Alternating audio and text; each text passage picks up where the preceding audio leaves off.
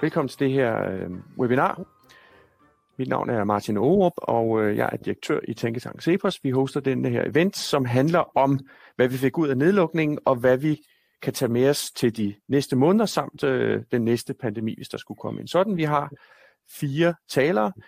Christian Bjørnskov, som er professor i økonomi ved Aarhus Universitet, Jonas Herby, som er kant polit, specialkonsulent i Cepos, Michael Bang petersen som er professor i statskundskab, også ved Aarhus, og så Jens Lundgren, som er professor i infektionssygdomme ved Rigshospitalet og tilknyttet Københavns Universitet. Og øh, det er udtryk for, at det er en tværfaglig problemstilling, vi øh, skal tale om, at vi har forskellige fagligheder. Vi har økonomi, vi har øh, politologi, og vi har øh, sundhedsfaglige øh, øh, talere.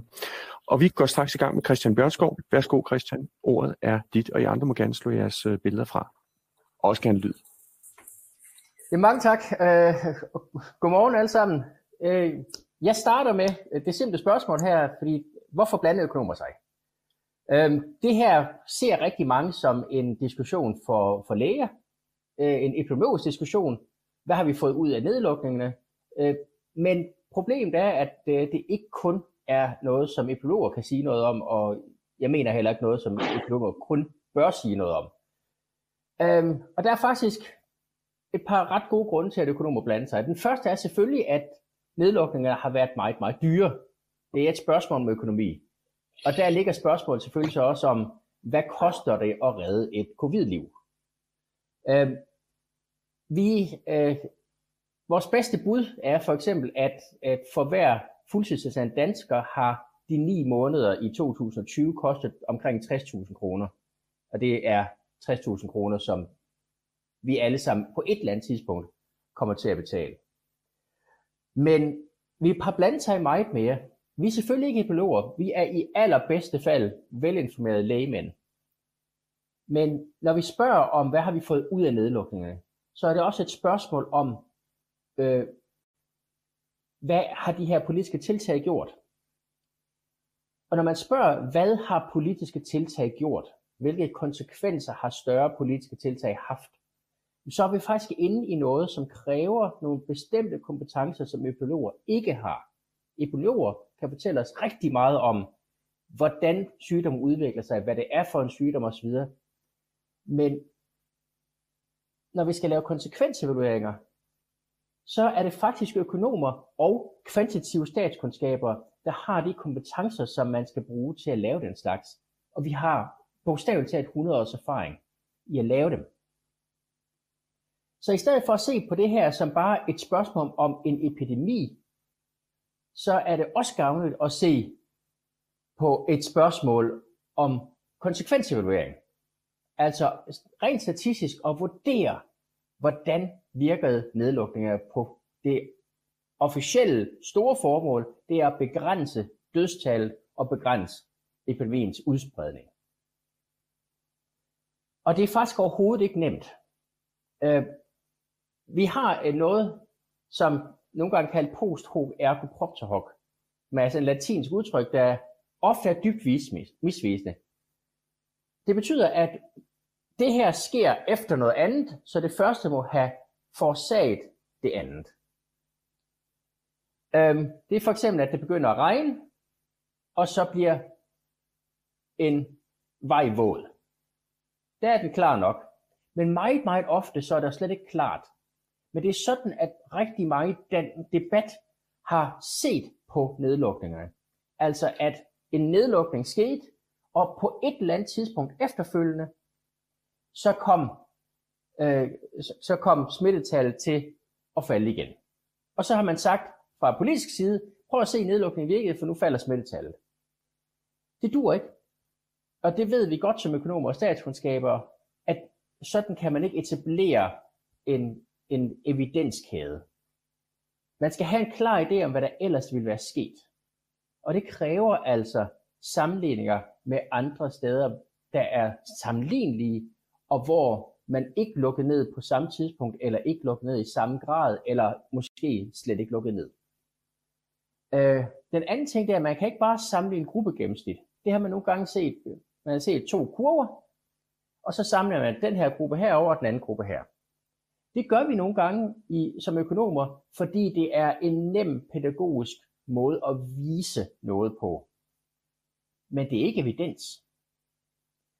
Øhm, man bliver nødt til at se på, hvad sker der internt i grupperne. Og det er der sådan noget som en sammenligning bare med Sverige er meget misvisende, for Sverige har haft meget større dødstal end Danmark, Norge eller Finland. Men i en øh, vestlig sammenhæng ligger det faktisk nogenlunde i gennemsnit. Så bare det der med at udvælge nogle grupper duer heller ikke. Og der er heller ikke randomisering i politik. Øh, politik bliver indført af en eller anden grund. Og ofte er en grund, der slet ikke har noget med FMI at gøre, der slet ikke har noget at gøre med, med det, som de påstår, den er indført overfor.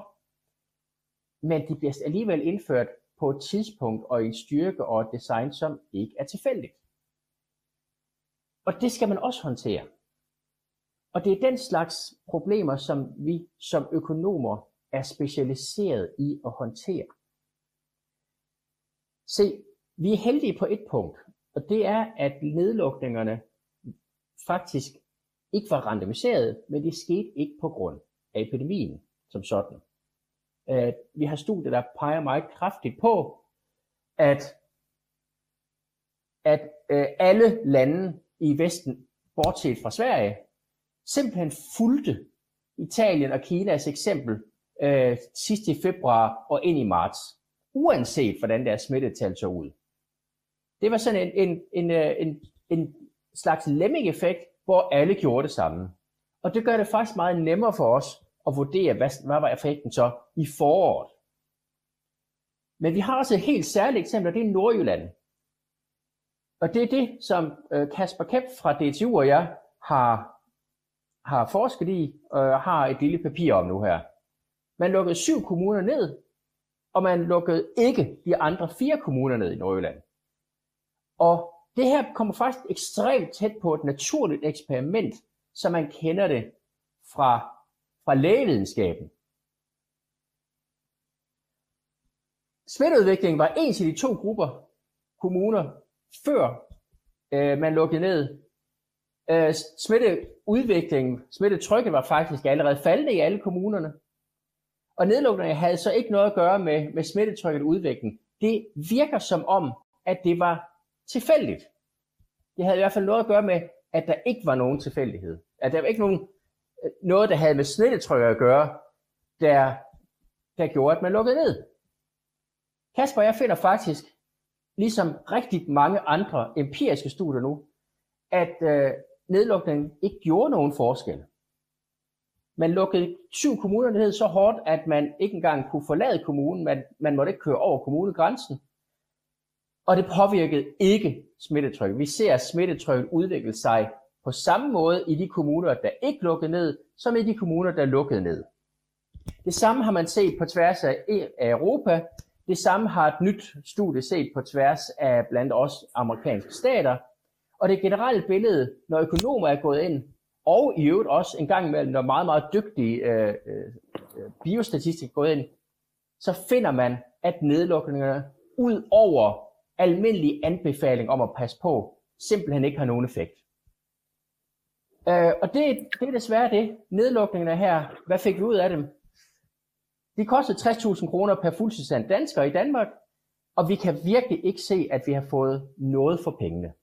Og det er den kedelige konklusion, som, som jeg starter med i dag. Tak Christian. Øhm, vi går straks videre. Herby? Jeg vil fortælle øh, kort om, hvad litteraturen øh, viser i forhold til den, som Christian introducerede os til, øh, på baggrund af et litteraturstudie, øh, som jeg har lavet. Øh, og det, som, som jeg kommer frem til, som Christian også var lidt inde på, det er, at, øh, det, at litteraturen viser, altså, de, de her frivillige adfærdsændringer, øh, som, som for alvor har gjort en, øh, en forskel i bekæmpelse af pandemien, mens nedlukningen har haft en mere begrænset effekt. Inden vi lige går til det, så er det godt øh,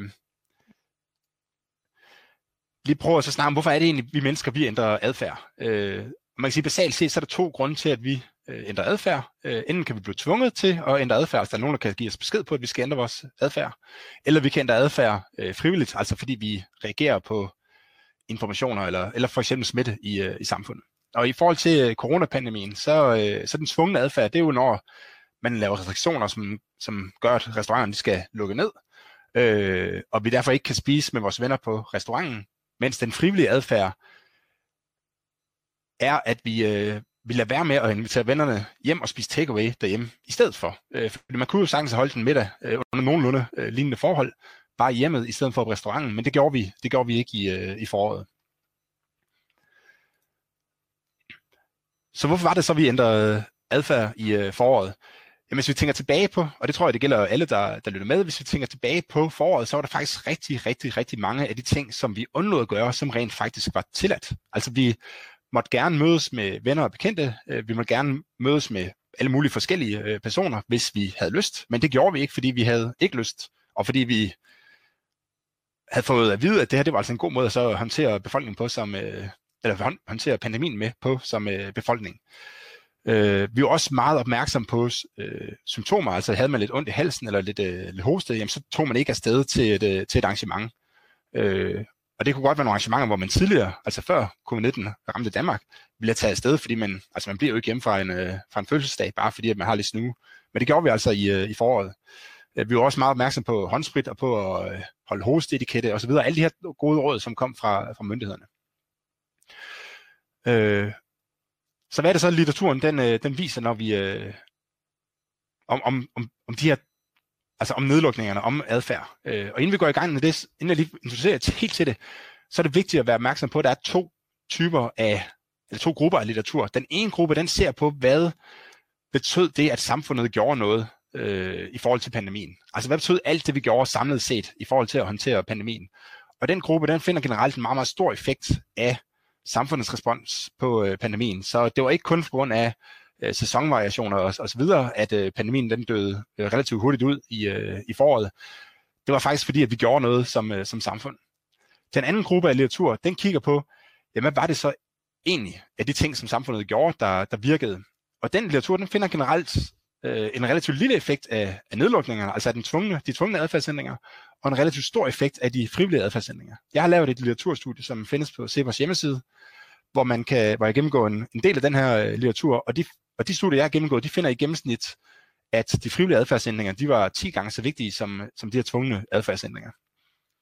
Øh, og det betyder selvfølgelig også, at hvis man kan skubbe på de her frivillige adfærdsændringer, altså få folk til at opføre sig mere frivilligt, eller hvad man skal sige, jamen så, så vil det have en meget, meget stor effekt i forhold til at så indføre flere øh, restriktioner. Så for, øh, for lige at give et par eksempler på, hvad det egentlig er, så litteraturen den, øh, viser, så har jeg taget nogle, tre eksempler på øh, med. Øh, det første eksempel her, det viser, at folk de reagerer meget tidligt på pandemien. Den figur, som er ude til højre, den viser øh, mixing-indekset i øh, 50 amerikanske stater, og mixing-indekset det er det baseret på mobiltelefoner, så de kan simpelthen måle, hvor tæt mobiltelefoner, og mange mobiltelefoner, der er tæt på hinanden. Øh, og hver grå streg, den repræsenterer en stat, øh, eller hver streg, og, og når stregen bliver rød, jamen, så er der indført ud, udgangsforbud i øh, staterne, og når stregen bliver grøn, jamen, så er man hævet udgangsforbuddet igen. Og der er også nogle stater, der er grå hele vejen igennem. Og det man kan se, det er, at øh, effekten af udgangsforbuddet er til at overse, fordi folk havde allerede tilpasset deres adfærd. Øh, altså da de begyndte at høre om, at der kom en pandemi til USA, og folk begyndte at dø af corona, jamen, så reagerede man og, og tilpassede sin adfærd til den nye situation. Måske øh, hjulpet på veje af, at man, øh, man sendte nogle kraftige signaler fra, fra staten, blandt andet den federale regering, indførte en undtagelsestilstand den 13. marts, som kan have presset på øh, den her adfærdsændring. Et andet studie, det øh, kigger på øh, 180 lande, hvor 108 lande har gjort noget, øh, og resten ikke har gjort noget. Og de finder faktisk en effekt af at gøre noget. Så de lande, der har indført nogle restriktioner, de, de ser faktisk ud til at have færre coronadødsfald end andre lande. Men de finder også, at øh, de lande, der har gjort noget, altså det, det, det er uafhængigt af, hvad de har gjort. Øh, så de lande, der har indført meget, meget få restriktioner, de opnår den samme effekt, som de lande, der har opnået, eller indført meget, meget øh, strenge restriktioner. Det, er faktisk, det finder Christian også i, øh, i et af hans studier. Øhm, så, så der er altså et eller andet, der tyder på, at der måske kan være en eller anden form for signaleffekt. Altså det, at stat, staten eller statsministeren stiller sig op og siger, at øh, nu er det altså farligt, eller at man indfører øh, undtagelsestilstand, eller hvad det kan være, at det, det sender et signal til befolkningen om, at nu skal I altså passe øh, meget på. Og så er det øh, mit eget et notat, som jeg udgav her i, øh, i mandags, hvor jeg kigger på øh, smitten i de danske kommuner før jul.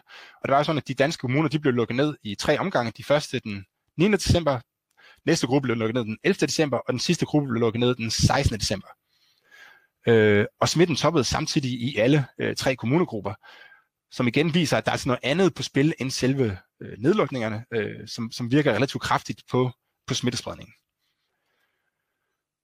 Og det fører mig til, at jeg har to vigtige spørgsmål, som jeg håber, de to næste oplægsholdere, altså Michael og Jens, de kommer ind på. Øh, det er, hvorfor, hvorfor er effekten af nedlukninger begrænset? Fordi vi, altså litteraturen viser, viser, at effekten er begrænset, men som økonom har vi lidt svært ved at forklare, hvorfor den egentlig er begrænset. Vi har selvfølgelig vores, vores teser og sådan noget, men, men det, er ikke, det er i hvert fald ikke noget, som jeg har, har, har en rigtig god forklaring på.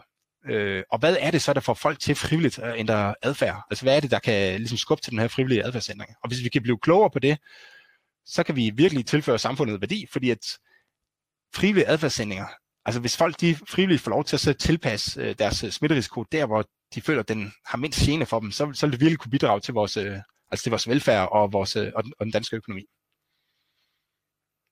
Det var det. Super, tak skal du have, Jonas. Øhm, lige et opfølgende spørgsmål. Jeg tillader mig at tage et spørgsmål øh, undervejs, øh, fordi jeg tror, at der er mange, der tænker det. Øh, der er en, der siger, at Sverige brugte frivillighed, Danmark brugte lockdown. Lockdown kan færre døde. Hvad siger, hvad siger du til det? Ja, ja, som øh, det var Christian allerede inde på, at man skal passe meget, meget på med at hive øh, eksempler frem. Altså, der er også, set også nogen, der har en øh, bedstefar, der blev 100 år, selvom han røg 20 cecil om dagen, men det er bare ikke en god måde at så vurdere effekten af at ryge på. Øh, man er nødt til at se på et bredt dataudsnit øh, og se efter, om man altså kan finde systematisk øh, effekter af øh, forskellige tiltag. Og det, øh, og det er der altså noget, der tyder på, nu i, i det litteraturstudie, jeg har lavet, der kigger jeg på nedlukningen af økonomien. Der er faktisk nogle øh, tiltag, der måske ser ud til at virke. Altså dem, de steder, man har spadet folk ind, altså inden for et udgangsforbud, der ser det faktisk ud til, at det har en, øh, at det har en effekt på pandemien, men, men det har altså også en meget stor effekt på, øh, på velstanden og, og velværet i samfundet. Det er meget indgribende. Ja, super. Tusind tak skal du have. Øh, Jonas, vi går videre til Michael Bang-Petersen. Værsgo. Ordet er dit. Mange tak. Og så skal jeg bare lige have slidesene til at dukke op. Der er nogen bagved, der ordner det. Det er godt. Men jeg kan starte med at sige, at øh, det, er, det er et øh, både enormt vigtigt og enormt øh, kompliceret øh, spørgsmål. Øh, det jeg vil øh, gøre, øh, det er at prøve at bidrage til debatten med nogle af de data, som jeg har indsamlet øh, sammen med mine kollegaer i det, der hedder HOPE-projektet, hvor vi forsøger at følge danskernes øh, adfærd igennem øh, coronapandemien, og ligesom prøve at vise, hvad, hvordan har danskernes adfærd set ud øh, hen over epidemiens øh, forløb. Og vi kan starte med denne her øh, graf, øh, og det den viser, det er i bund og grund øh, sammenhængen mellem øh, tre ting. For det første har vi en rød kurve, som viser udviklingen i smittetal, øh, siden øh, vi startede, om man så må sige, og, øh, og så til, øh, til nu. Derudover så har vi øh, nogle stiplede vertikale linjer, som viser øh, de øh, forskellige former for restriktioner og nedlukninger, der er kommet her i øh, efteråret. Øh, det startede med lokale nedlukninger i øh, Midtjylland og Sjælland, og så øh, er det gradvist ligesom blevet skærpet øh, derfra. Og så endelig den grønne kurve, som er et øh, surveybaseret mål på, hvor opmærksomme folk er på afstand. Øh, og øh, det er baseret på daglige spørgeskema-indsamlinger, øh, hvor vi spørger øh, omkring øh, 500 lidt mere for det meste om, om dagen, øh, hvordan de øh, gebærdede sig i går. Og øh, der er mange derude, der har øh, deltaget. Vi er oppe på øh, 164.000.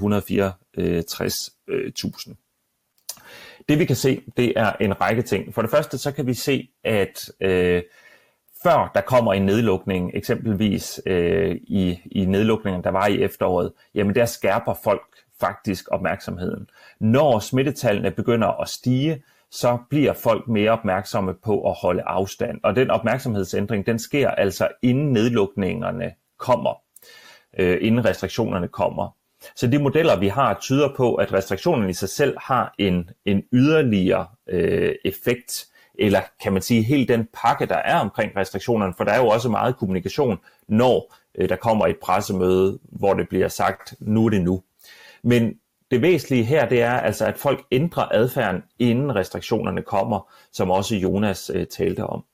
Derudover så er der en anden interessant øh, ting. Det er, at folks øh, opmærksomhed falder også, inden restriktionerne ophæves. Øh, indtil her nu, den situation vi står i nu, så har øh, opmærksomheden i høj grad øh, fuldt øh, smittetallene. Så når smittetallene er steget, så har, er opmærksomheden blevet skærpet, men vi øh, tuner så lidt ud, lidt ud og slapper lidt af, når øh, smittetallene begynder at falde igen. Så vi ændrer også vores opmærksomhed, inden restriktionerne er øh, udfaset. Her kan I se øh, to øh, mere detaljerede eksempler fra efteråret, og det er henholdsvis øh, for øh, de restriktioner, der blev indført i Midtjylland, og dem, der blev indført i øh, Sjælland. Øverst kan I se øh, smitteudviklingen per 100.000 øh, i, øh, i de pågældende kommuner og øh, nationalt de pågældende øh, kommuner, hvor der kom restriktioner af den røde, hvor at den øh, henholdsvis den røde og den blå, og øh, den nationale udvikling af den øh, sorte. Det, som I kan se med opmærksomheden her, det er i bund det er samme mål som tidligere, men her øh, ved hjælp af nogle øh, statistiske modeller, så er det simuleret på kommuneniveau. Og det vi kan se, hvis vi nu kigger på den med øh, de røde kurver, Midtjyllandsrestriktionerne, det er, at vi ser i bund og grund en ændring af opmærksomhed i samtlige kommuner, hvor, eller ja, i samtlige kommuner i landet, og ikke bare de røde kommuner, som rent faktisk blev ramt af restriktionerne. Opmærksomheden bliver endnu mere skærpet i de kommuner, men i bund og grund sker der en ændring af opmærksomhed over hele landet, når kommunikationen sætter i gang. Og det kan vi også se øh, den samme scenarie gør sig gældende, øh, da øh, Sjælland-restriktionerne kommer øh, i København og Vestegnsområdet i øh, september. Så det er en af de centrale grunde til, at vi altså øh, ser denne her begrænsede effekt af restriktionerne. De kommer på som et, kan man sige, et ekstra beskyttende lag på nogle adfærdsændringer, der allerede er sket. Så borgerne de ændrer ofte adfærd, inden restriktionerne kommer. Øh, de gør det på tværs af landet, øh, selv når enkelte kommuner lukkes. Og det betyder, at kommunikation er helt øh, afgørende. Men altså, vores modeller tyder også på, at der er en ekstra yderligere effekt, når restriktionerne øh, så kommer. Men der er også den her yderligere udfordring med den frivillige adfærd, at den øh, altså så også ser ud som om den forsvinder, inden restriktionerne ophæves. Og jeg tror, en af de ting, som man skal være meget opmærksom øh, på, måske også i disse tider, det er, at det skaber sådan nogle stop-and-go-effekter i epidemiens udvikling, så at den frivillige adfærd, den får skubbet øh, smittetallene lidt ned, så giver man slip, når man synes, det ser godt ud, og så får man den der stigende kurve igen, så man så bremser lidt, og så giver man slip igen, og så stiger den øh, igen. Så, så der er også nogle udfordringer omkring den, øh, den frivillige øh, adfærd. Og, øh, og derudover så tror jeg også, det er vigtigt, at man skal passe meget på med at, at netop generalisere på tværs af lande, fordi frivillighed, det hviler i høj grad på tillid til myndighederne, det hviler på øh, klar kommunikation fra myndighedernes øh, side. Og derfor så, selvom det ser ud som om vi klarer os rigtig langt med frivillighed her i Danmark, så betyder det ikke, at man nødvendigvis også vil gøre det i et land med øh, dårligere øh, tillid. Tak.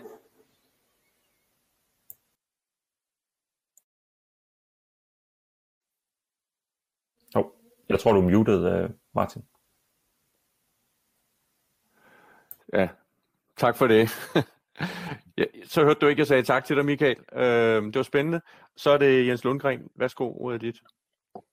Ja, tak. Øh, og tak for indbydelsen. Øh, jeg havde faktisk øh, lavet et øh, indlæg for at øh, ramme diskussionen af de her mange forskellige virusvarianter, og hvordan de egentlig har indflydelse på vores, vores adfærd øhm, øh, og nødvendigheden af det, specielt på nuværende tidspunkt, hvor øh, at smittetrykket er faldende, men hvor vi til gengæld kan se, at, øh, at virus øh, begynder at adaptere sig til vores krop, øh, og derfor øh, bliver mere smitsom.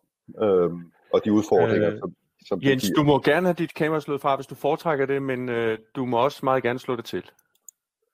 Jeg ved ikke, hvordan jeg slår det til. Jeg er faktisk ikke... Det er op, op, oppe til øh, venstre, der, der er der øh, turn on video, hvis du føl, føl, okay, den kører der. der. Ja. Tusind tak. Godt.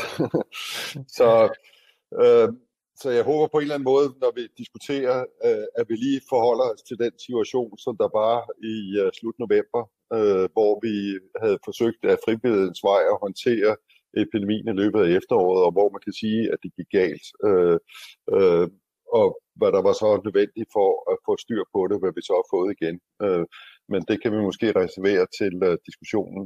Det er bare lige ganske kort her vil give som oplæg for at kvalificere den diskussion og den, øh, den oplevelse, som jeg har. Vi skal virkelig forholde os til i øjeblikket, hvordan vi får mingeleret landet igennem øh, de næste par måneder. Det bygger alt sammen på en forståelse af konceptet variants of concern, øh, som vi jo altså kigger på øh, når vi videnskabeligt kigger på, når virus ændrer sig, øh, kigger vi på smitsomhed, øh, alvorlighed af infektion, øh, og så til sidst, øh, om øh, virus er ved at blive modstandsdygtig over for det øh, immunrespons, som for eksempel øh, enten naturlig infektion eller vaccinen øh, giver. Øh, øh, og man kan sige, at de øh, mutationer og varianter, der er ved at udvikle sig, øh, at de har forskellige aspekter. Der er ikke nogen af dem, vi har set indtil nu, som der for eksempel forværrer sygdommen, men det er helt åbenlyst, at øh, der er virusvarianter, som der bliver mere smitsomme. Det vil vi i øvrigt også forvente. Det er allerede sket i foråret, og det sker igen nu på flere forskellige steder i, øh, på jordkloden, uh, og er i øvrigt en naturlig del af, hvordan virus tilpasser sig en ny vært. Um, og så det sidste, det tredje punkt her omkring, når den tilpasser sig, når vi efterhånden bliver immune over for den første stamme af virus, så vil de virus, som har en overlevelsesfordel, altså kan stadigvæk kan smitte personer, fordi de har muteret sig sådan, så de undviger øh, den immunbeskyttelse, de vil alt andet lige have en fordel. Så jo flere man vaccinerer, jo større fordel vil de have. Øh, og på den måde, så kommer det her til at forløbe af nogle gange. Øh, og det tror jeg bare, vi skal have en øh, klar forventningsafstemning om, at vi ikke øh, får alt tilbage til normalen bare ved at vaccinere øh, i første omgang her, om end det hjælper. Det, som jeg godt vil bibringe jer en forståelse af, det er, at vi nu kender fuldstændig ned til det molekylære niveau, præcist hvor problemet sidder henne, hvor er virus og kildesæl. Øh, den sidder i det her spike-protein, øh, som vi kan se over til venstre, som er komponeret af forskellige undersegmenter, og hvor vi præcist ved, at de antistoffer, øh, som vaccinen eller som der er udviklet i laboratoriet i øvrigt, hvor de sætter sig hen på det her spike-protein, øh, så kan vi få, øh, den, øh, få de her antistoffer til at virke neutraliserende, det vil sige, at de hindrer, at virus kommer ind i, i kroppen. Og derfor ved vi også præcist, hvad det er for nogle mutationer, øh, og altså ændringer i virus øh, struktur, der skal til for, at den neutralisation af antistofferne, at den bliver ophævet. Øh, og bare for at vise jer et eksempel øh, på det, øh, her kan I se øh, et eksperiment, hvor man i et laboratorie dyrker virus under, øh, øh, hvor der samtidig i, øh, i øh, suppen, som virus lever i, er antistoffer, der neutraliserer virus. Det kvantificerer op ad y-aksen til at begynde med den, øh, af den unit for det 640. Men efterhånden som virus får lov til at leve, fordi der trods alt er nogen, som der kan øh, vokse, så fremelskes øh, så de virusvarianter, øh, som der kan modstå øh, den neutralisation. Og I kan se, øh, efter 80-90 dage i laboratoriet, øh, så er virus øh, fuldstændig, øh, har det fuldstændig undvedet den øh, virkning, som øh, den her neutralisation af antistofferne det har. Så det her det er ikke teori, det er noget, der kan laves i, i laboratoriet, øh, og derfor også noget, som øh, vi kan forvente kommer til at ske på et eller andet tidspunkt i befolkningen. Øh, I har hørt om øh, B117, øh, øh, som jo dominerer øh, i England og begynder øh, at være der er tendenser til at dominere i Danmark. Øh, den anden, som jeg vil sige er faktisk endnu mere bekymrende, det er den øh, variant, der hedder B1351, øh, øh, øh, som første gang blev påvist i Sydafrika, øh, som er udviklet uafhængig af B117, øh, men har faktisk faktisk ud over øh, dens øgede smitsomhed, øh, har der været på nogle begyndte tegn på, at den virusvariant faktisk øh, er i stand til at undvige noget af den immunbeskyttelse, øh, som er ved, øh, i hvert fald den almindelige infektion har. Øh, så derfor er vi faktisk endnu mere interesseret i den. Øh, og for, nørderne, hvis der er nogen her på kornet, så er det den mutation, der hedder øh, 484, øh, som vi er, er meget interesseret i, og en anden, der hedder 417. Så som sagt, vi har allerede i foråret set en øh, variant, som øh, overtog den oprindelige, som blev øh, udviklet øh, og overført fra øh, dyr, formentlig flagermus, via eventuelle mellemvært til mennesker i Wuhan i 4. kvartal øh, 19. Øhm, den ændrede den oprindelige virus, der blev identificeret der i begyndelsen af januar sidste år, øh, blev allerede i foråret øh, ændret til en lidt mere smit, smitsom variant, den der hedder 614G, øh, som vi kan se i eksemplet her øh, fra England, hvordan den oprindelige variant prægede billedet til at begynde med, men i løbet af april måned kom øh, blev virus overtaget af den variant, som der hedder 614G. Så det, at vi snakker om, at mere smitsomme virusvarianter, de overtager den oprindelige, det er igen ikke et teoretisk scenarie, det er øh, observeret allerede en gang i, i foråret med NK 614. Det, der til gengæld var pointen med 614, var, at den var en my mere øh, smitsom, øh, men ikke markant mere øh, smitsom, og derfor øh, på den måde ændrede den ikke øh, dynamikken, og derfor fik den nordlige halvkugle dybest set en fredelig øh, sommer. Der er mange forskellige varianter. Der er en romanske variant, der er en spansk variant, øh, øh, som er identificeret og udviklet hen over sommeren, og som vi stadigvæk øh, følger, øh, uden at være bekymret for den. Så når vi snakker omkring varianter, så har vi altså et meget bredt øh, portefølje af ting. Jeg kan se, at øh, jeg har lige snakket for lang tid. Det her billede vil jeg godt lige til sidst øh, sige til jer, at øh, det her det viser smitteudbredningen i Sydafrika. Øh, og I kan se, at de fik deres bølge i deres vinter, altså hen over juli, juli måned, øh, men har faktisk i løbet af deres sommer fået, fået et øh, nyt, øh, en, en ny anden bølge, øh, meget mod forventningen. Øh, de skulle først have haft det jo øh, til øh, maj måned øh, i år. Øh, og det forklares formentlig med den her nye variant. Øh, og vi forstår, hvordan øh, den nye variant den øh, er mere smitsom øh, ned på det molekylære plan. Der er en variation, der hedder 501, der gør det. Øhm, og til sidst vil jeg bare sige, at hvis vi skal håndtere de her nye varianter, specielt dem, der er mere smitsomme, og specielt hvis de både er mere smitsomme, og de også reducerer øh, vores beskyttelse, vores immunbeskyttelse, øh, så handler det om at få øh, dæmpet smittetrykket så meget som muligt. Øh, sådan så hvis der kommer en øget øh, øh kontakttal, øh, at det så starter for et lavere baseline. Øh, det er klart, at vi bliver ved med hele tiden at, at skulle øge den overvågning af virusvarianter, øh, hvis vi kan i det omfang, det er muligt at øge vaccineudbredningen. Øh, og så er i øvrigt forberedt hospitalerne på, at øh, de kan få travlt igen. Så det var bare lige for at kvalificere den del af diskussionen. Tak. Tusind tak. Meget spændende. Øhm, noget, der ligger langt fra, hvad de fleste af os øh, overhovedet øh, vidste noget som helst om for, øh, for et år siden, og, og, og du har øh, sammen med andre gjort et kæmpe arbejde med at prøve at få os til at forstå det mere af, af din verden. Øh, jeg vil gerne lige starte med at, at, at stille dig et, øh, et, et spørgsmål til noget af det, du sagde tidligere, øh, Jens. Øh, øh 90 dage i laboratoriet for at undvige en, en hvad var det, du kaldte det? Øh, en, øh, en neutraliserende effekt. En neutralisering. At, svarer, det, svarer det til øh, vaccine? Øh. Nej, det kan man ikke. Øh, altså, det er under et eksperimentelt øh, scenarie. Øh, okay. Altså, mig så spørge på en anden måde. Hvor, hvor lang tid forventer du, en vaccine vil kunne øh, øh, øh, øh, vil være virksom? Altså skal vi se, ser vi på et scenarie, hvor øh, hele befolkningen skal vaccineres en gang om året, eller hver andet år, eller hver tredje år, hvis man følger, forfølger den strategi?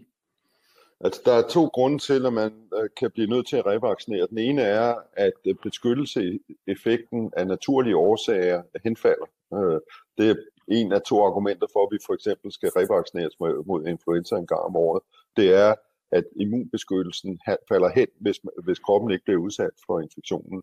Den anden dimension, som der kan gøre, at revaccination bliver nødvendig, det er, hvis virus den muterer, sådan så at den øh, immunbeskyttelse, som man øh, fik med sin oprindelige vaccine, ikke længere gælder på den virus, der cirkulerer.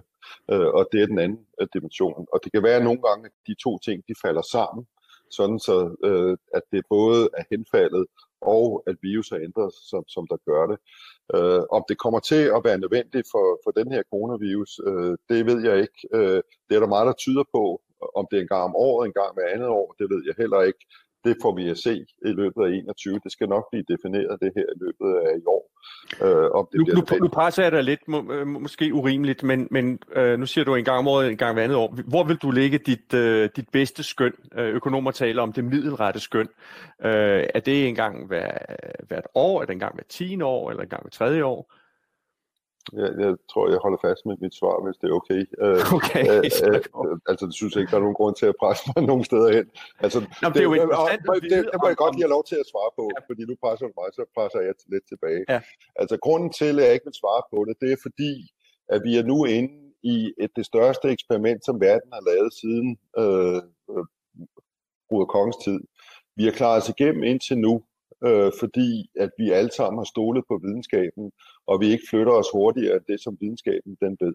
Øh, og derfor skal vi jo prøve at forstå og respektere, at vi den eksperiment, vi er inde i, at det ikke har en klar final løsning til sig. Øh, og men det giver en vis uro, øh, helt med på, at det også er et faktum. Øh, og, øh, og derfor så synes jeg sådan set, at det er fair nok mit svar. Det, det forstår jeg godt. Øh, problemet set fra et samfundsperspektiv er, at øh, det gør en meget stor forskel, øh, når man skal vurdere det fornuftige i at vaccinere hele befolkningen, øh, for at forhindre, at de får øh, covid-19 øh, i år. Om vi skal fortsætte med et vaccineprogram, hvor hele befolkningen skal vaccineres en gang om året, eller om det måske en gang hver tiende år. Så det er en interessant problemstilling, også selvom videnskaben ikke har svar på det. Og jeg tror, der er mange, der tænker meget kortsigtet øh, lige nu, og forestiller sig, at øh, en vaccine i løbet af foråret, og så er problemet løst. Der bliver desværre ikke tænkt særlig langsigtet, øh, og talt særlig langsigtet, kommunikeret særlig langsigtet, øh, når, når det handler om, hvilken coronastrategi vi skal, vi skal anlægge. Der synes jeg, det er vigtigt, at vi får diskuteret de her ting, også med det, den usikkerhed, der er. Øh, har du en kommentar til det? Nej, men jeg er fuldstændig enig i, at, øh, at vi har behov for en væsentlig forventningsafstemning, øh, fordi dem, der tror, at det her det bare bliver løst i foråret 21, øh, i bedste fald er de det jo. Altså det må jeg så sige. Øh, øh, og i hvert fald, øh, altså det, som jeg vender tilbage til begrebet, at der skal være en ydmyghed omkring det øh, eksperiment, som vi er, er, er midt i her. Øh, det mener jeg virkelig, at situationen fordrer. Godt. At vi, at vi er her, at vi er her nu, er jo fantastisk. Altså, der var ikke nogen af os, der havde troet, at vi havde vacciner med en vaccineffekt på over 90 procent øh, bare for fire måneder siden. Det er Så... dybt imponerende. Det er det. Fantastisk. Øhm, vi be, jeg vil gerne bede jer, jer andre om at øh, melde jer på banen, slå øh, lyd og, og, og, og billede til. Øh, er der nogen, der har et ønske og et behov øh, for at øh, kommentere hinandens oplæg, så er det nu. Øh, ja, jeg må gerne markere på den måde, Jonas Herby gør. Værsgo, Jonas, du får ordet. Jamen, jeg, jeg har et øh, spørgsmål til Jens, og det er, øh, om han lige kan opdatere os på, hvor vigtig asymptomatisk smitte er. Asymptomatisk smitte er, er vigtig, øh, mest fordi, at øh, folk, øh, som der har symptomer, godt forstår, at de i hvert fald langt stykke hen ad vejen, de skal isolere sig selv. Men det er ikke tilfældet, når man er asymptomatisk. Så, øh, og kvantiteringen er stadigvæk debatteret, fordi vi ikke har lavet en systematisk og helt regelmæssig pudning øh, og testning af befolkningen, som der ikke har symptomer. Men det ligger formentlig i størrelseordenen af øh, 20-40 procent af dem, der bliver smittet, udvikler aldrig symptomer. Aldrig symptomer. Men og, alligevel smittefarlige. Og de, okay, yes. Uh, Michael? Ja, bare to øh, korte øh, ting. Øh, og det ene, det er det er i forhold til, til at estimere effekten af, af restriktioner øh, hvor at, at jeg tror, at man skal passe på med at gøre det i de øh, tværnationale øh, samples, eller i hvert fald, at man skal være meget, meget opmærksom på, at en restriktion har ikke den samme effekt i de forskellige øh, lande, at der er meget stor forskel. Øhm, og derfor så kan, der, der, kan der opstå sådan nogle effekter, at måske så øh, virker de milde restriktioner godt i de lande, hvor de bliver indført, øh, men ikke nødvendigvis i de andre øh, lande, givet de her ting omkring tillid. Så den anden ting, jeg synes er væsentligt at få, øh, få øh, på, øh, på banen også, det er det her med at sige, at der er jo to effekter af en restriktion eller en nedlukning. Det ene er, er på smitten, og det andet er på, øh, på økonomien.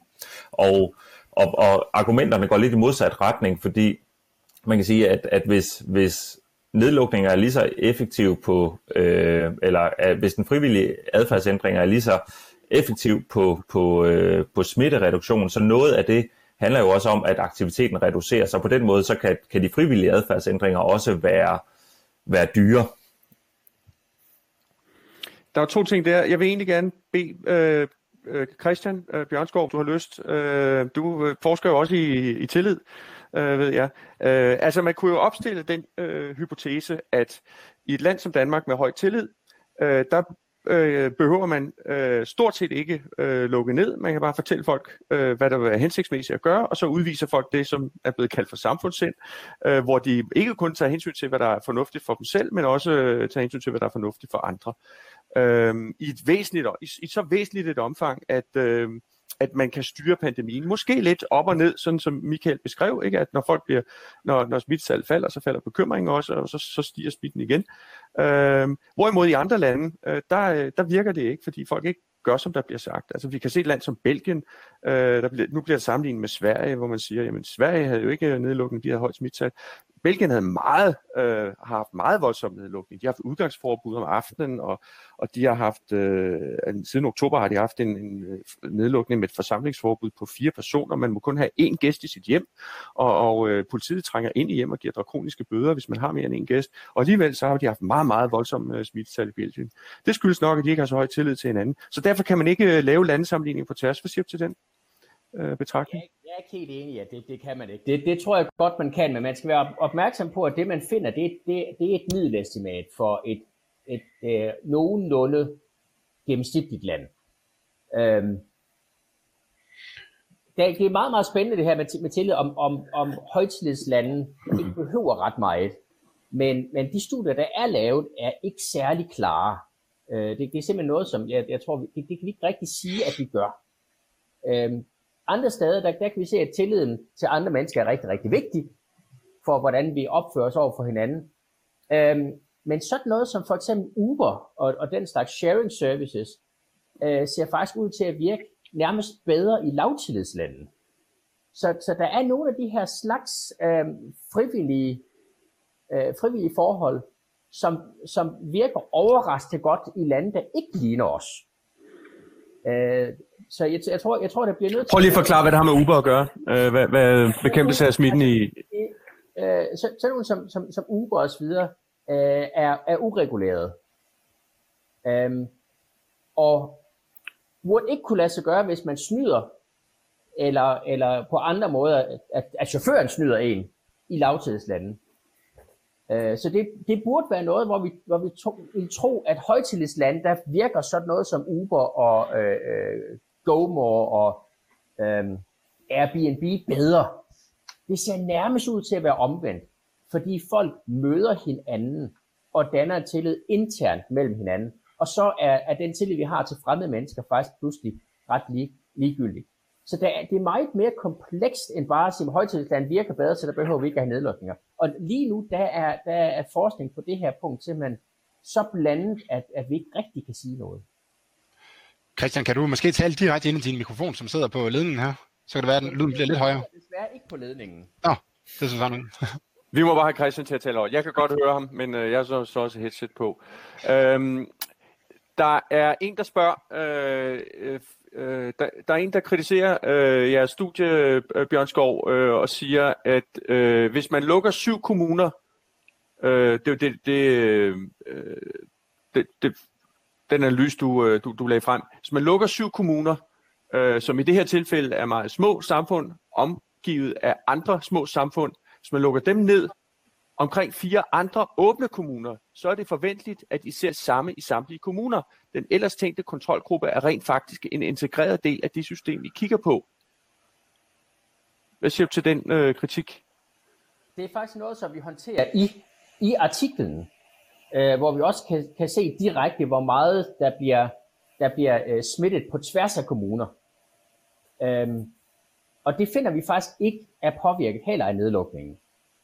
Øh, altså artiklen er lavet på den måde, som vi gør øh, øh, i, i økonomi, hvor vi også har en, en, en samling til resten af Danmark med implicit gennem vores, vores metode, Så vi kan, at de her ting med, ja, men det, det, det er bare et system. Øhm, det, det vi faktisk fuldstændig afvise i artiklen, fordi vi kan estimere det direkte, hvor meget kommer der til at smitte på tværs af kommunerne. Ja. Jens? Jeg synes bare lige, jeg vil bringe lidt øh, min, min forståelse ind i den her diskussion. Der bliver snakket om nedlukning versus ikke nedlukning. Øh, der bliver snakket om frivillighed versus nedlukning. Altså, det, det hjælper ikke, tror jeg, at snakke i 0-1-termer øh, her. Øh, øh, fordi der er jo forskellige grader af nedlukning, der er forskellige grader af ændring af adfærd. Michael Banks øh, data viser det jo, øh, den her kvantitative øh, øh. Og jeg tror ikke, den diskussion, den polariserede diskussion her, øh, bidrager noget som helst, øh, må jeg sige. Altså, det som det her handler om, det er whatever it takes. Så hvis vi skal have infektionskontrol, så skal vi have folk adskilt fra hinanden. Altså, sådan er det. Øh, og jo mere vi får dem adskilt, øh, jo bedre får vi infektionskontrol. Vi havde et problem med december, det har vi ikke længere. Vi holder folk ude fra hinanden. Hvordan man kommer frem til at holde folk væk fra hinanden, øh, det kan jo gøres på øh, frivillighedens vej øh, og ved øh, lovgivning. Øh, og der er noget med det offentlige rum og noget med et private hjem, som der adskiller de to ting. Øh, og sådan er det. Altså, jeg, og det kan godt være, at jeg er enormt naiv, når jeg formulerer på den her måde, men det er bare rammesætning, det er fakta i det her. Og jeg kan sige, hvis det lykkes, whatever it takes, på den ene eller den anden måde, hvis det lykkes at holde folk væk fra hinanden, så kan vi få infektionskontrol, og sådan er det. Altså, øh, så jeg synes bare lige ramsætte det. Men, men Jens, det, det er jo også sådan, at der er omkostninger forbundet med øh, nedlukning, øh, og også med frivillig adfærd.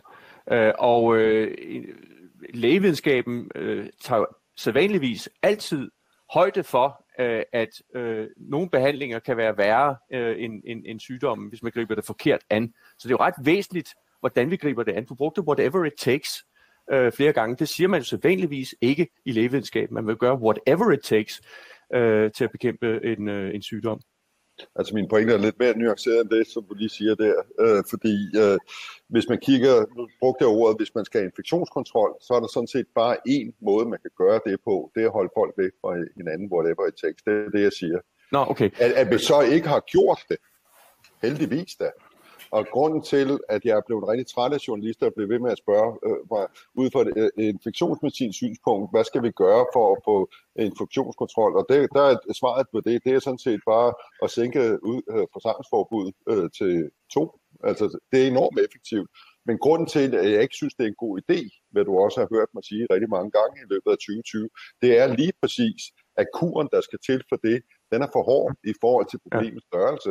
Og derfor så bliver det en, en afvejning. Det er også derfor, at uh, referencegruppen til Sundhedsministeriet, da vi udgav den rapport, som Michael uh, Bang også har været med til at skrive, at vi har fire dimensioner, uh, domæner, vi kigger på. Så ikke alene infektionskontrol, men også samfundsøkonomi, trivsel og folkesundhed og uh, borgers rettigheder som fire dimensioner, som der alle fire skal ind i den her uh, diskussion. Og, det, og at det ikke har været det og i talsat tilstrækkeligt ordentligt i den offentlige debat, det er jo sådan set bare ærgerligt, men det tror jeg, og det må, Michael, øh, det må du sige, hvad du mener, Michael, det synes jeg virkelig har været, været noget, som vi har savnet, øh, fordi at også mediernes måde at gribe det her an på, har været fuldstændig indimensionelt. Øh, hvad, hvad gør vi for at få styr på smitten? frem for det, det kvalificerede spørgsmål, det er, hvad gør vi for at få styr på smitten, sådan så de tiltag, vi laver, bliver mindst øh, skadelige for samfundets øvrige drift. Det er jo det reelle spørgsmål, der skal tages, og det mener jeg sådan set også, at vi har forsøgt. Og så den sidste ting, som jeg vil sige, det er, frivillighedens vej, det lykkedes jo i løbet af efteråret. Vi holdt jo faktisk store dele af samfundet åben frem til øh, slutningen af november. Men så skete der et eller andet, hvor den her frihed, frivillighedens vej, det lige pludselig ikke duede længere. Og lige pludselig så vi en eksponentiel vækst og hvor der så blev nødt til at blive gjort nogle andre ting i stedet for. Og det er jo sådan set det scenarie, synes jeg, frem for at diskutere det, den første bølge, som, hvor der ikke nogen af os rigtig vidste, hvad der foregik. Det er det scenarie, som jeg synes for eftertiden, det er det, øh, der skal diskuteres. Hvad skete der der? Øh, og der kan, jeg ved, Michael har nogle teorier omkring det, som jeg godt vil håbe, at man forklare, fordi lige pludselig skete der et eller andet, som der gjorde, at vi indtil da faktisk havde fået den ældre del af befolkningen til at forstå, at de skulle passe på, og den yngre del af befolkningen, om end det ikke lykkedes fuldstændig, så var der nogenlunde ro på det, og der skete ikke nogen acceleration af smittespredning. Men så skete der noget der ved slutningen af november. Og det har du nogle øh, tanker om, Michael, kunne jeg se? Jeg har nogle tanker, ja. Øh, men, men ellers er jeg meget enig, enig i det, som, som, som, som Jens siger omkring væsentligheden af at kigge på, øh, på øh, det, det brede spektrum af konsekvenser, som, øh, som øh, restriktioner af forskellige art øh, har. Øh, men altså det, jeg, jeg, jeg tror, at øh, vi i, øh, når historiebøgerne skal skrives, så tror jeg, at Mink-sagen kommer til at spille en ret central øh, rolle i, øh, i, den danske, øh, i den danske historie.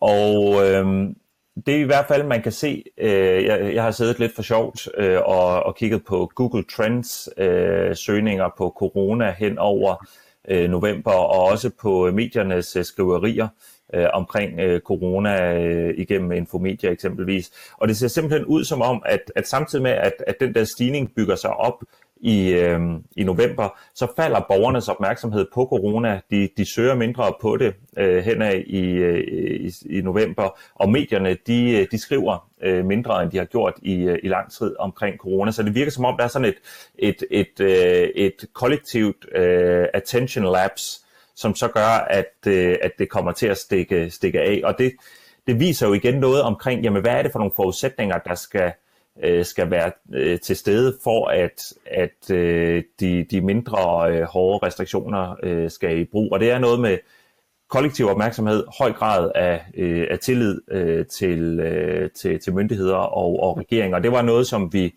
som vi, øh, som vi så øh, dale øh, i samme øh, periode. Tak skal du have. Øh, altså, øh, man kan jo sige, at der er egentlig to øh, hypoteser for, hvad det var, øh, der forløbet siden november har vist. Øh, den, den ene, det er, at, øh, at, det, at et eller andet skete, der fik det til, til at, at, at, at gå galt.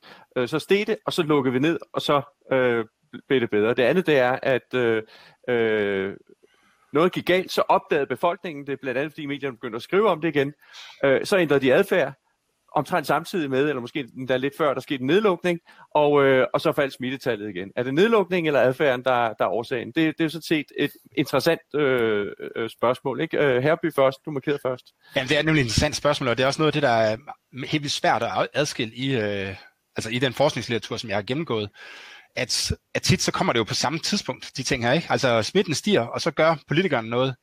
Men hvis vi forventer, at befolkningen også gør noget, så vil det være cirka på samme tid, at de vil, ja. de vil gøre det. Øh, og jeg synes også, at det, det er måske mere en tese, jeg har, det er, at man, man vender sig også lidt til det.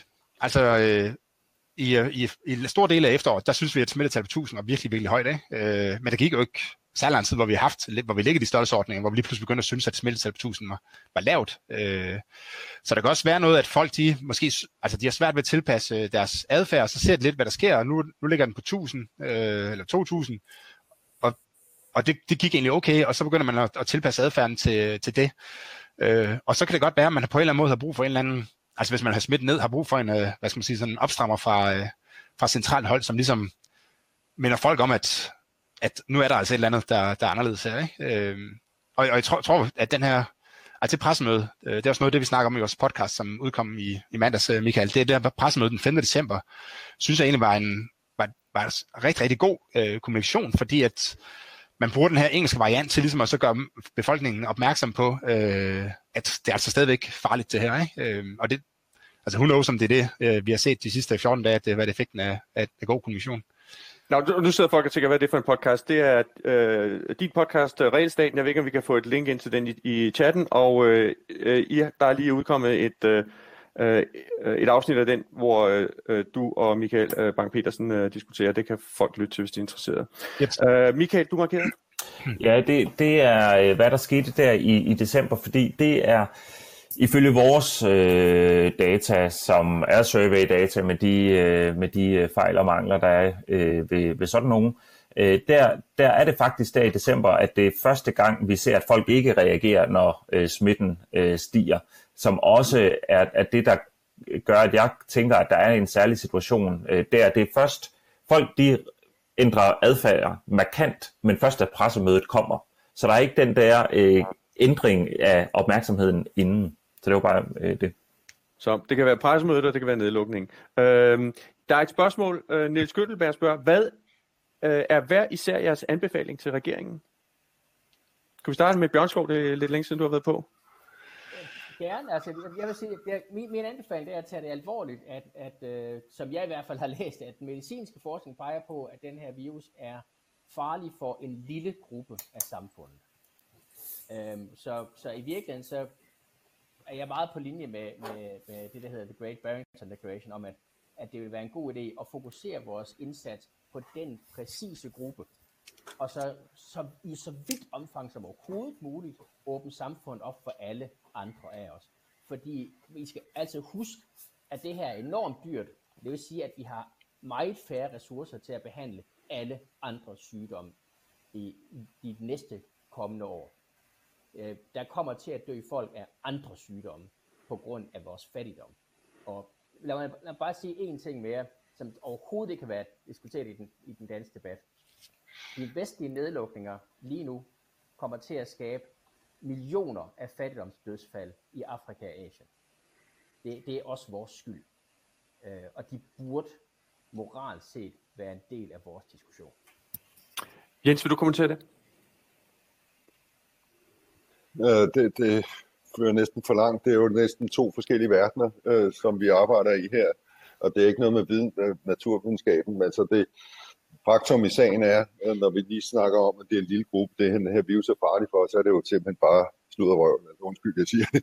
det. Det hjælper ikke noget, du bliver ved med at sige det, og andre siger det, når det ikke er sandt. Altså, gennemsnitsalderen for folk, der bliver indlagt med covid, øh, er omkring 60 år, øh, og hvor 25 procent er yngre end 52 år. Øh, så det er jo ikke en lille gruppe af samfundet. Så det er notorisk forkert. Det er notorisk forkert at sige, at vi, vi kun skal til øh, en epidemihåndtering op i, hvor mange der bliver syge af sygdommen. Alt den stund, at når der bliver mange indlagt med den her sygdom, så er der færre, der kan behandles for andre sygdomme.